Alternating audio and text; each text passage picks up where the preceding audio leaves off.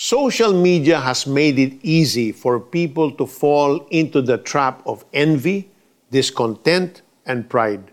How easy it is for us to become envious when we see somebody buy something we don't have or to feel na mas angat ka dahil naaabot mo yung pangarap ng iba. The positive reaction from people in the form of like, love, and thumbs up emojis becomes the currency of validation. You want to get more and more of it every time you share something with the world. What your heart is really saying is this Look at what I have. Don't you think I'm the greatest? Tell me I'm awesome. God's word tells us to do what's contrary to the norm. First century pa lang, the Apostle John already warned us Christians against worldliness. He gave sound advice which is still relevant in the 21st century. Don't love the world or the things of the world.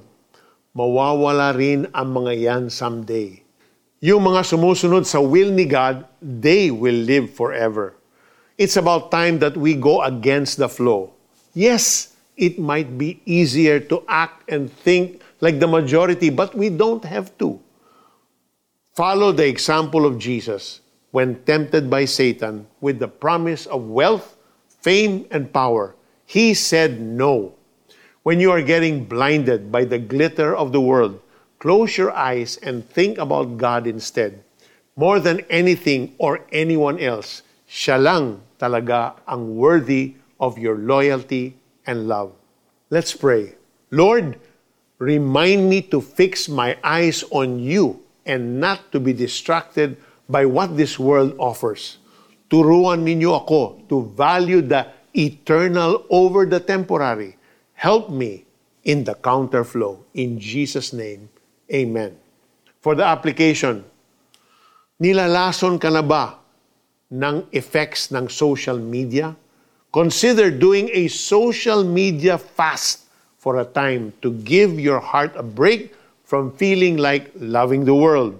Huwag ninyong ibigin ang sanlibutan o ang mga bagay na nasa sanlibutan.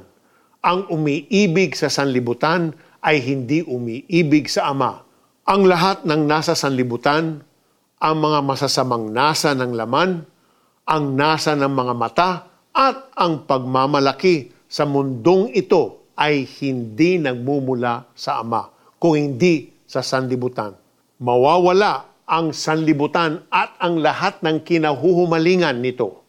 Ngunit ang mga sumusunod sa kalooban ng Diyos ay mabubuhay magpakailanman. 1 John chapter 2 verses 15 to 17. This is Peter Kairos saying, Don't give up because with God all things are possible.